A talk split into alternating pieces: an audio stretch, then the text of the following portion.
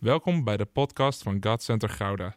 Vanaf deze plek willen we jou inspireren, motiveren en activeren om op een praktische manier je dagelijks leven met God vorm te geven.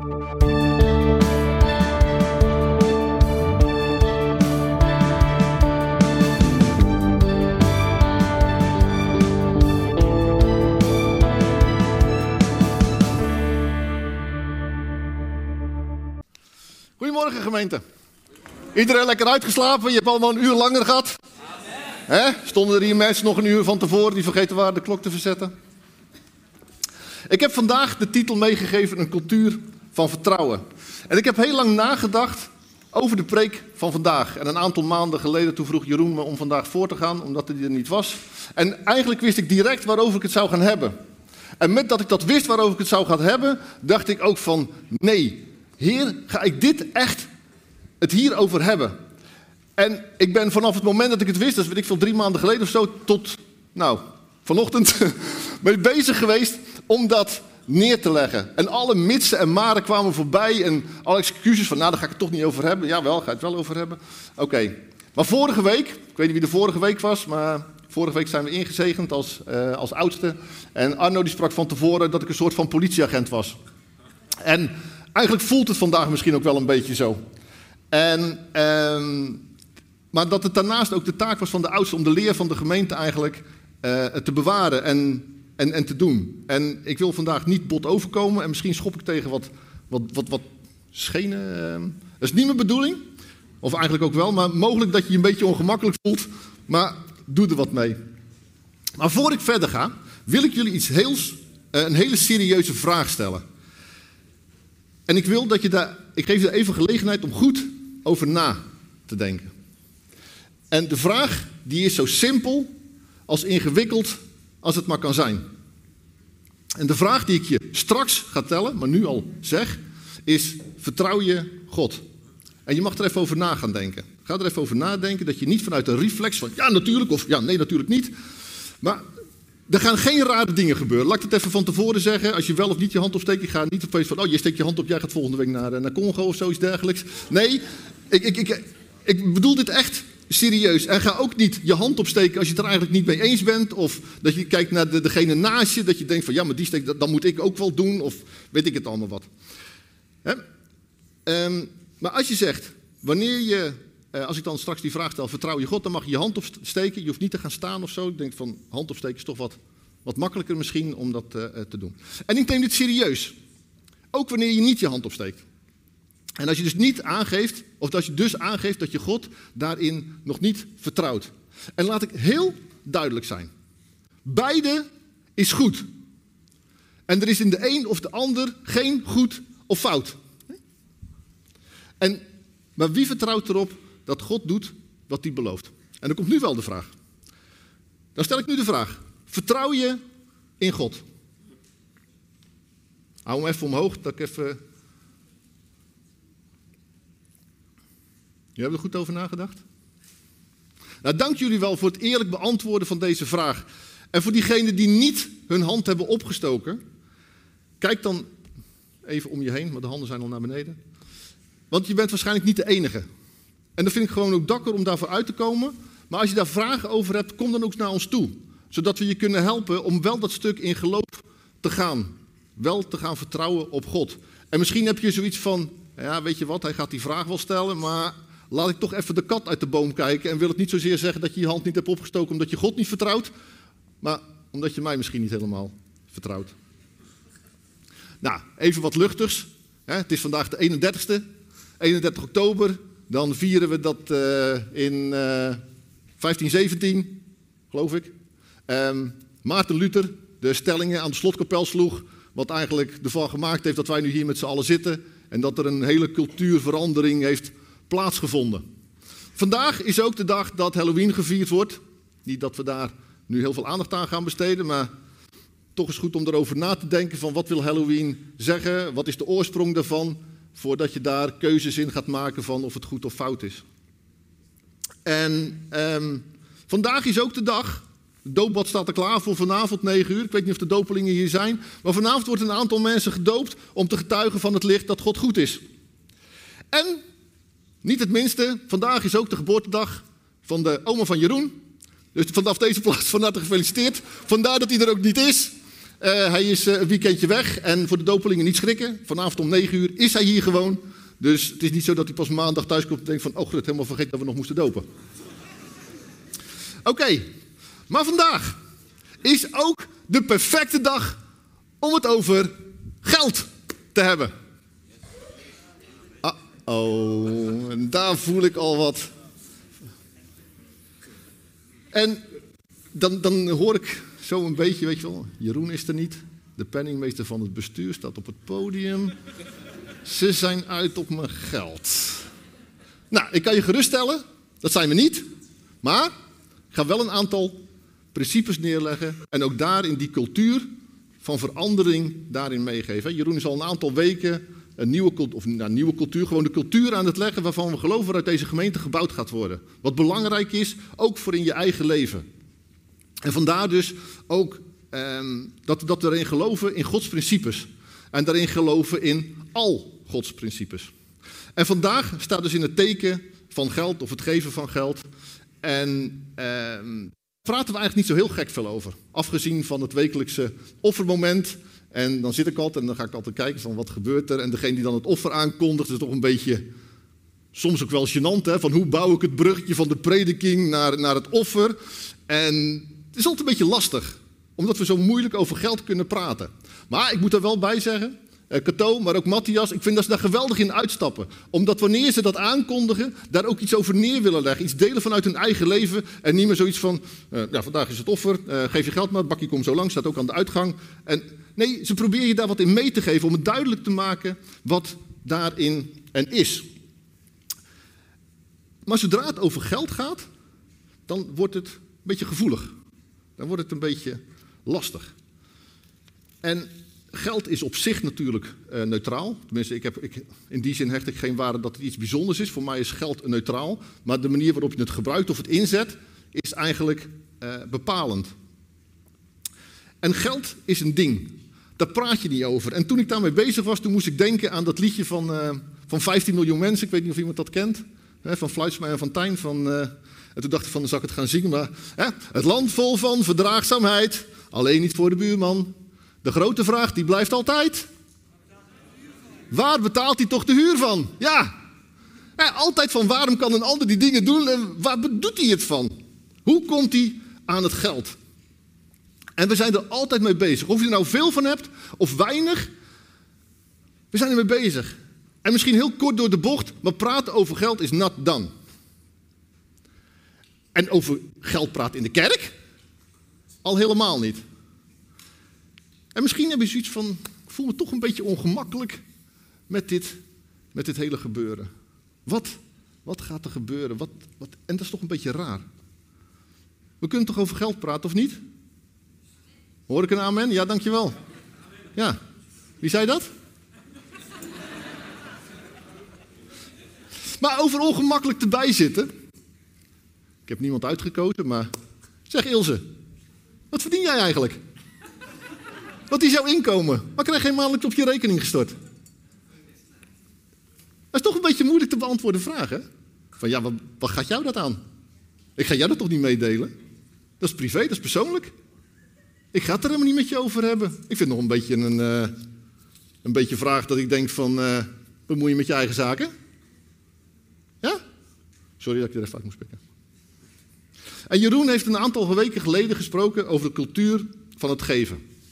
En centraal stond daarbij uh, het gedeelte uit Exodus, waarin het volk wordt opgeroepen om te geven. En het gebod van God om te geven. De kerk samen te bouwen. Niet een enkeling, maar iedereen. En ik ga er vandaag wat dieper over in. En ik pak dan het facet van de tiende uh, daaruit. En um, geloven we dat alles van God is, dat God alles geschapen heeft? Oké. Alles is van God en alles heeft hij geschapen. En wij zijn rentmeesters. En dat is zo'n term, hoor je van, ja, we zijn rentmeesters. Dus ik heb even opgezocht, wat is een rentmeester?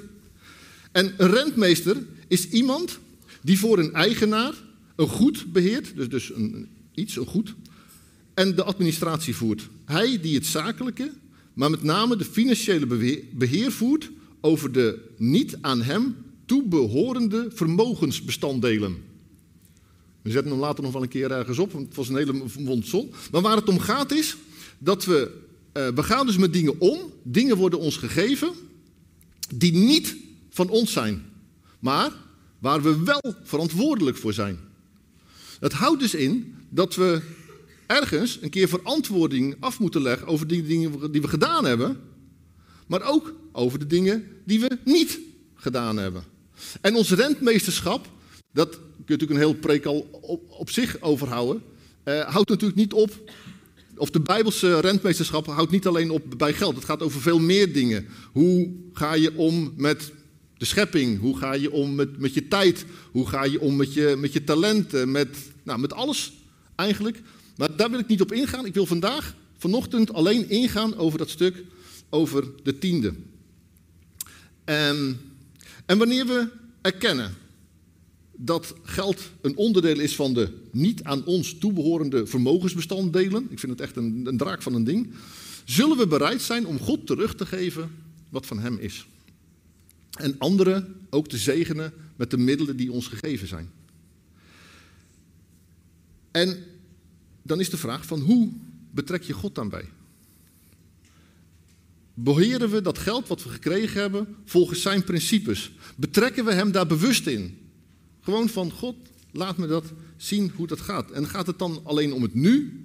Of gaat het ook een stukje over, over de eeuwigheid? En uh, de Bijbel die praat eigenlijk op drie uh, soorten geld, moet ik het zo noemen. Maar hij heeft het in eerste instantie gaat het in de Bijbel over het geven van tiende. Het tweede is dat het gaat over het geven van offers. Het geven van vrijwillige offeranders of offeranden. En de derde is, wat er ook staat, is het geven van aalmoezen. Liefdegaven aan mensen die dat nodig hebben. En vandaag ga ik dus, dus ehm, de focus leggen op het geven van de tiende. Dus niet over het geven voor een bepaald doel. Als er hier, uh, weet ik veel, voor, voor Congo een doel wordt, geld wordt opgehaald. Of voor de Love Week zoals we dat gedaan hebben. En het gaat ook niet over wanneer er een oproep voor gedaan wordt om voor iemand te koken die, die het moeilijk heeft. Daar gaat het niet over vandaag. En dan komen we een stukje over wat ik de geldkamer genoemd heb. En in mijn preken staat de relatie die je hebt met God centraal. Ik heb het de vorige keer ook, ben ik daarmee bezig geweest. En eh, dat God staat te kloppen, dat Jezus staat te kloppen aan de deur van je hart. En op een gegeven moment, dan doe je die deur open. En God, Jezus, komt bij je binnen. En hij is, het is niet de bedoeling dat hij dan even komt en weer gaat, maar hij komt daar en hij houdt maaltijd met je. In de bedoeling dat hij dat stukje um, een relatie gaat opbouwen. Niet om even te komen en weer te gaan, maar om te blijven. En je hebt Jezus uitgenodigd, je hebt de deur open gedaan, je hebt Jezus uitgenodigd in je woonkamer. En jullie hebben erover staan praten. En God die heeft je toen laten zien dat er bepaalde delen in je huis zijn. Ik had toen met name over de zolder en de kelder, waar dingen gewoon ver weggestopt zijn, waar je eigenlijk niet meer zo mee te maken wil hebben, maar wat God naar boven gaat halen. En God komt met zijn geest en die leidt je daar naartoe. En je hebt die stap genomen om naar een stuk te gaan waar, waar je weg was. En je hebt gezien dat God je wil helpen om dingen op te ruimen. En elke keer wil God je leiden naar een nieuwe stap in een nieuwe kamer om daar te laten zien dat hij daar wil zijn. En zo zijn we vandaag ook aangekomen in wat ik dan maar even de geldkamer noem. Maar noem het gewoon even de ruimte waar jullie of waar jij je financieel beheer voert. Waar je uh, kijkt van oké, wat hebben we binnengekregen en wat is eruit gegaan. En wat er binnenkomt, dat is meestal wel, wel handig. Dat het geld uit, uit, uit, je salaris of uit je uitkering of uit je eigen onderneming of weet ik het wat. En er zijn dingen die uitgaan. De huur, gas en licht, schoolgeld, kleding, noem al die dingen maar op die eruit gaan. En ergens staat ook nog God daar, daartussen. Maar als je dan zo bezig bent, en trouwens even voor de, voor de stellen hier onder ons, of die getrouwd zijn of een relatie hebben, is, is geld iets wat, je, wat, wat de een doet en waar de ander geen weet van heeft? Van nou ja, hij doet het, hij of, of zij heeft er verstand van en het zal allemaal wel. En ik geloof dat het zeker wanneer je met z'n tweeën bent, dat het de bedoeling is dat jullie samen er eens zijn over de keuzes die je maakt. Het is niet de verantwoording van één van de twee. Jullie zijn er samen verantwoordelijk voor. En Maar wanneer je daar dan, dan bent, en ik heb een bewuste stoel naast uh, gezet. Op het moment dat je je rekeningen krijgt en besluit van waar ga je je geld aan uitgeven, mag God dan naast je op die stoel zitten? Nodig je God bewust uit om daar mee te komen? Want ik geloof dat God zegt van, hey, ik ben hier echt heel goed in, hè? Ik ben echt heel goed in dit stuk. Of heb je zoiets van, God, leuk dat u er bent, maar ga gewoon even buiten spelen. Ik ga nu gewoon zelf besluiten waar ik mijn geld aan uitgeef en hoe ik dat doe.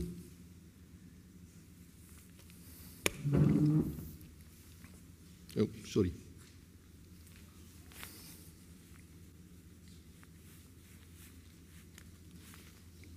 Ging even mis. En wanneer je in de Bijbel op zoek gaat over geld, ik weet niet of je het wel eens gedaan hebt, maar dan staan er meer dan 2600 teksten die gaan over geld. En als je de gelijkenissen en de, de, de dingen die Jezus vertelt naleest, dan gaat meer dan de helft van wat hij zegt, gaat over geld. Al die gelijkenissen die hij vertelt, de helft daarvan gaat over geld. En wat is het dan zo dat, dat het zo belangrijk is? Voor wie is het belangrijk? Maar God vindt het belangrijk en daarom zegt hij er zoveel aan. En, over, en hoe wij met geld omgaan, dat zegt eigenlijk iets over wie wij zelf zijn. Hoe wij er zelf mee omgaan, dat zegt iets over ons. En ik denk dat het er in de Bijbel zo vaak over gaat, omdat het gewoon simpelweg belangrijk is. En is het dan belangrijk voor God? Dat hij zoiets heeft van, jongens, jongens, jongens. Ja, eh, als eh, Jantje of eh, Marieke vandaag eh, de tiende niet gaat geven, dan heb ik toch een probleem, want dan kan ik de engelen van de worship niet uitbetalen. Ik zit daar toch een beetje in. Nee, ik denk het niet. Nou, ik weet wel zeker ook, want alles is al van God. Hij heeft dat niet nodig. Maar waarom staan er dan zoveel teksten over geld in de Bijbel? En waarom gaat het er zo vaak over? En waarom is het zo'n lastig onderwerp? Ik denk ten diepste omdat het belangrijk is voor jezelf. Het is belangrijk voor jezelf, zodat je iedere keer weer beseft dat alles wat je hebt gekregen, je van God hebt gekregen en dat je uit dankbaarheid mag teruggeven. Waarbij je aantoont van ik zit hier niet aan vast. Het heeft, ik ben blij dat het er is, maar ik, ik, ik, ik heb het niet in die zin Um, het bepaalt niet wie ik ben. En um, met dat, het, het, geld wat je weer teruggeeft aan God, is hier de gemeente weer in staat om het plan van God uit te voeren. En alles te doen wat er moet gebeuren. En te staan in het plan wat God voor ogen heeft hier met deze gemeente. En nou, je, je, ontvangt geld van je, vanuit je, van, van je baas voor het werk wat je doet, of vanuit je eigen onderneming als ZZP'er, of uit een uitkering, maakt eigenlijk niet zo gek veel uit. En dat geld is aan jou toevertrouwd. En God vraagt dat jij met dat geld, uh, hij gelooft en hij vertrouwt erop dat jij met dat geld uh, om kan gaan. En met dat hij dat doet, wil hij ook zijn kennis en zijn kunde aan jou geven. Om er op een goede manier mee om te gaan.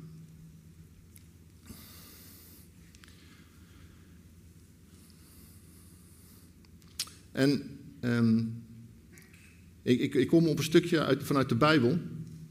En er staat in Spreuken 3. Eer de Heer met al je rijkdom, met het beste van de oogst. Graan zal je voorraadschuren vullen en je kuipen lopen over van wijn. Vereer de Heer met je rijkdomstaten. Ik, weet, ik hoor mezelf, ik, gaat dat goed? En misschien zie je rijkdom alleen dat is voor de rijken. Dat is rijkdom. Maar ja, wat is rijk dan? En rijkdom is gewoon het bezit wat je hebt. Het geld dat je hebt ontvangen. En rijk zijn is volgens mij geen punt. Ik lees nergens in de Bijbel dat God er moeite heeft als mensen rijk zijn. In de zin van dat ze heel veel financiële middelen hebben. Als ik kijk naar, Abraham of Jacob of uh, David of, of Job, noem maar op. Ze zijn allemaal Schatrijk. Echt rijk. Dus God heeft volgens mij nooit een probleem mee dat rijk zijn een punt is. Ik geloof dat het wel een punt is wanneer je hangt aan het geld. Dat, dat het geld om de geldzucht, dat geld een doel op zich worden. van ik wil de rijkste man van, van, van de wereld worden. Als dat het doel is, dan ga je je denk ik op heel erg glad ijs en begeven. Maar wellicht klinkt het niet logisch om de Heer het beste van je oogst te geven. Want dat staat er. Er staat, met het beste van je oogst, geef dat aan de Heer. Het beste wat je hebt, dat geef je weg. En dat vraagt vertrouwen. En weet je wat mooi is?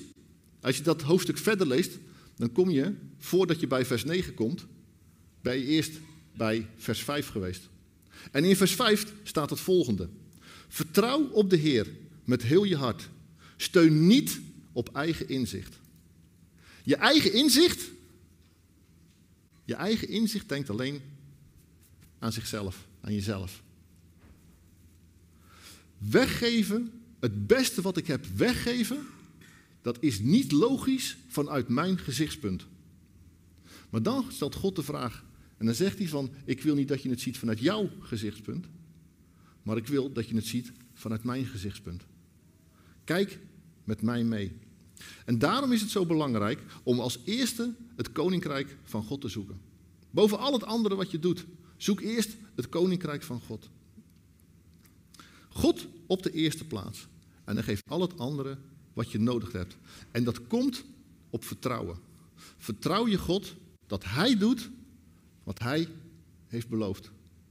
Of heb je daar twijfels bij? En dat is niet erg. Het is ook goed om God te vertrouwen in de dingen die Hij zegt. En zit God dus op jouw geld te wachten?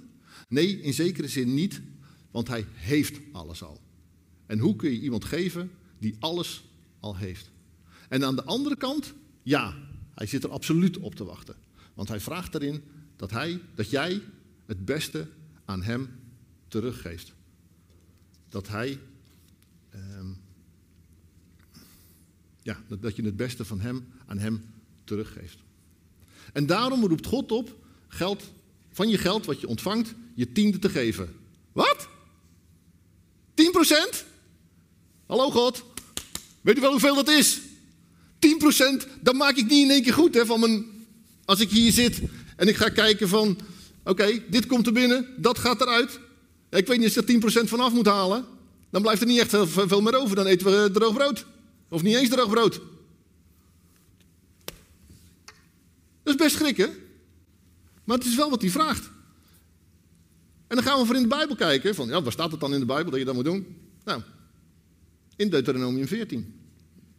Ieder jaar moet u een tiende deel van de opbrengst van uw akkers afdragen. En Jezus, die vele eeuwen later leeft, ontkracht dat niet.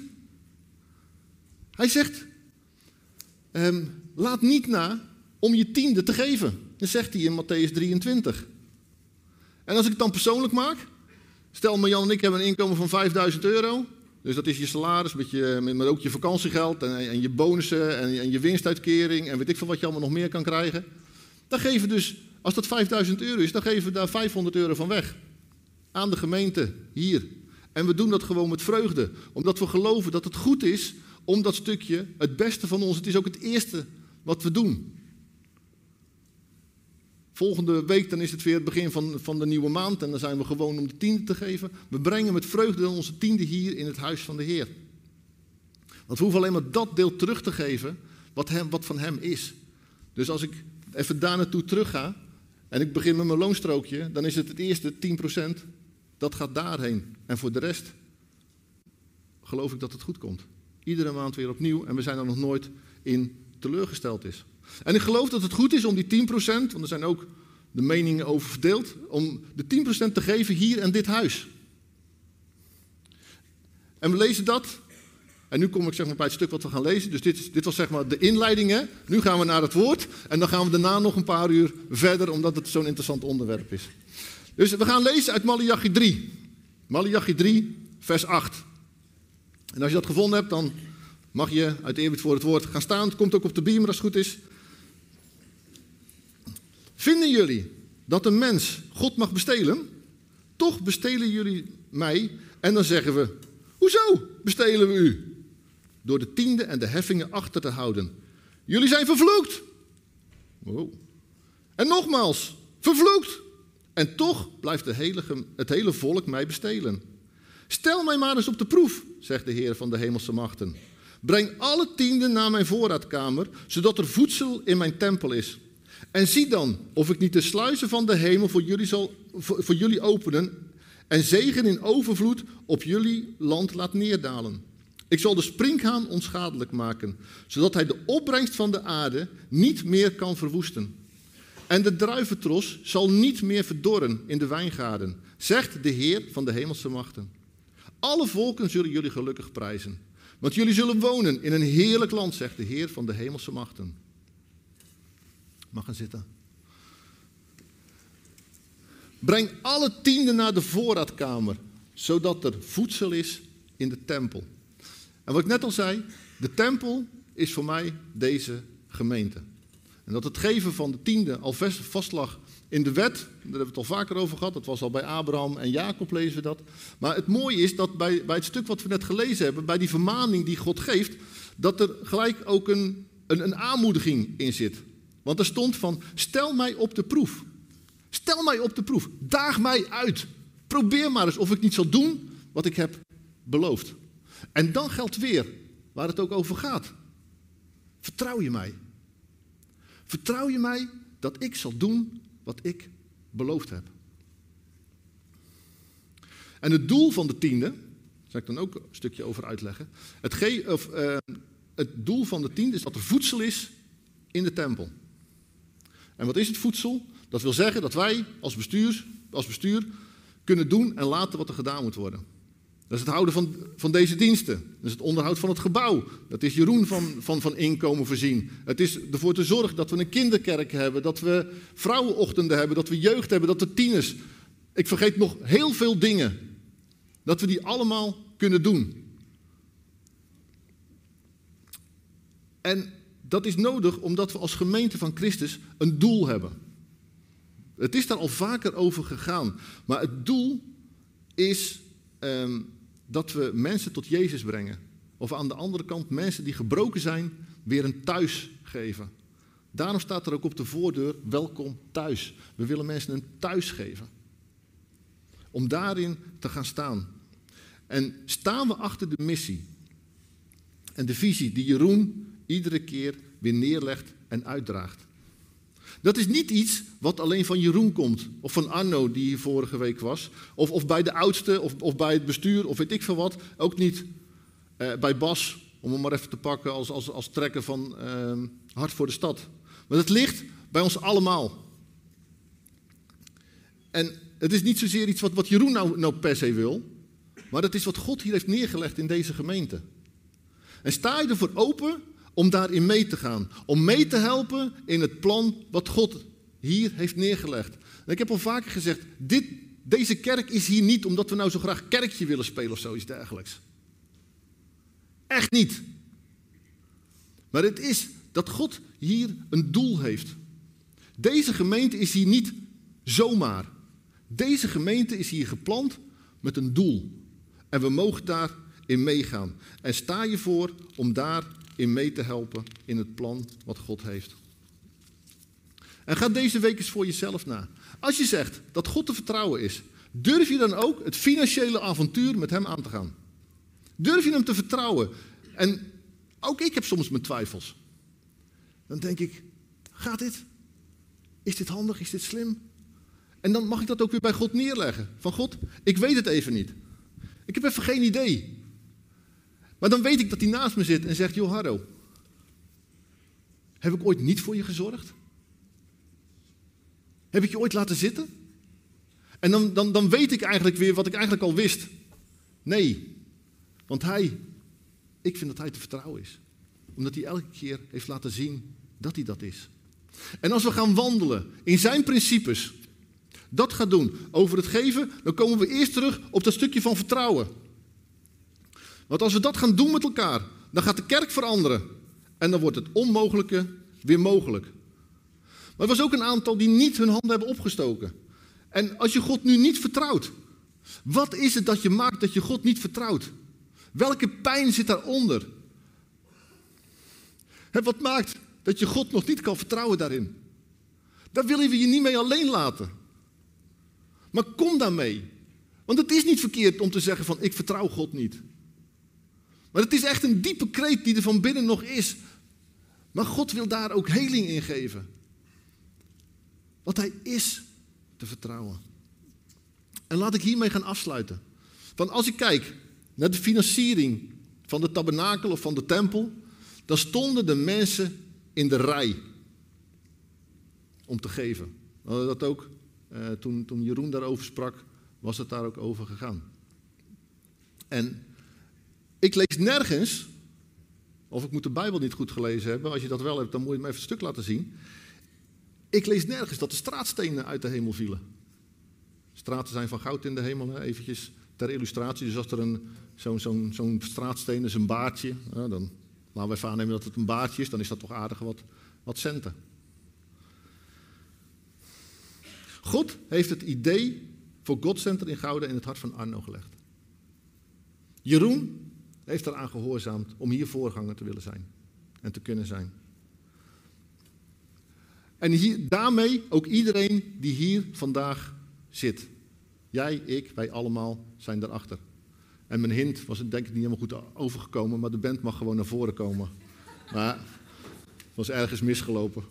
Ik had afgesproken of ze zouden opletten of niet, of dat, maar kennelijk... Uh... Ging ze een appje sturen. Ging ze een appje sturen. en geloven we dat het in Gods plan was om ons een thuis te geven in deze stad? Geloven we dat voor veel meer mensen van toepassing is, mensen die hier op dit moment nog niet zijn?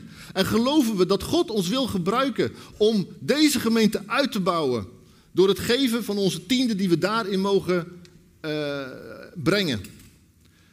En daarom, er komt zometeen ook niet een bijzondere oproep om tiende te gaan geven of iets dergelijks. Want ik, ik wil, of ik hoop, dat je naar aanleiding van, van, van, deze, van dit uh, nou, preek, um, dat, dat met, met z'n tweeën of ook alleen gaat overleggen. Ga niet iets doen omdat ik het zeg.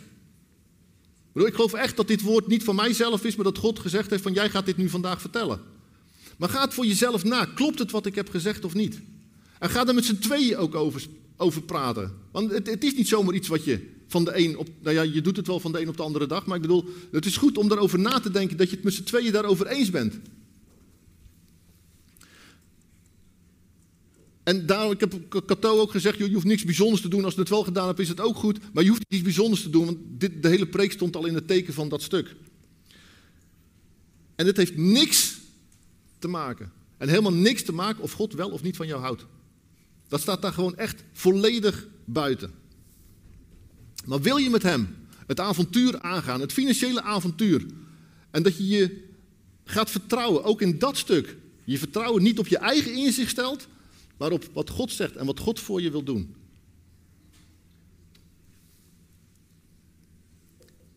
Echt. Ik, met de hoofdletter, ben te vertrouwen. Durf jij het avontuur met mij aan te gaan? Bedankt voor het luisteren naar deze podcast. Volg ons op onze kanalen om verbonden te blijven. Heeft deze aflevering jou geraakt? Deel dan op je socials en tag ons, zodat we samen meer mensen kunnen bereiken.